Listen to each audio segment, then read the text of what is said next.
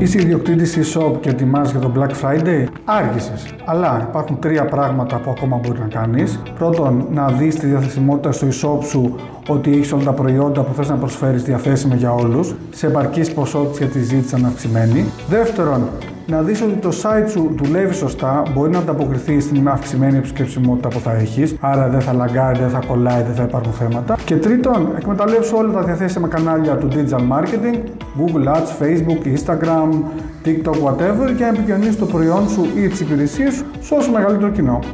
ΟΚ. Okay.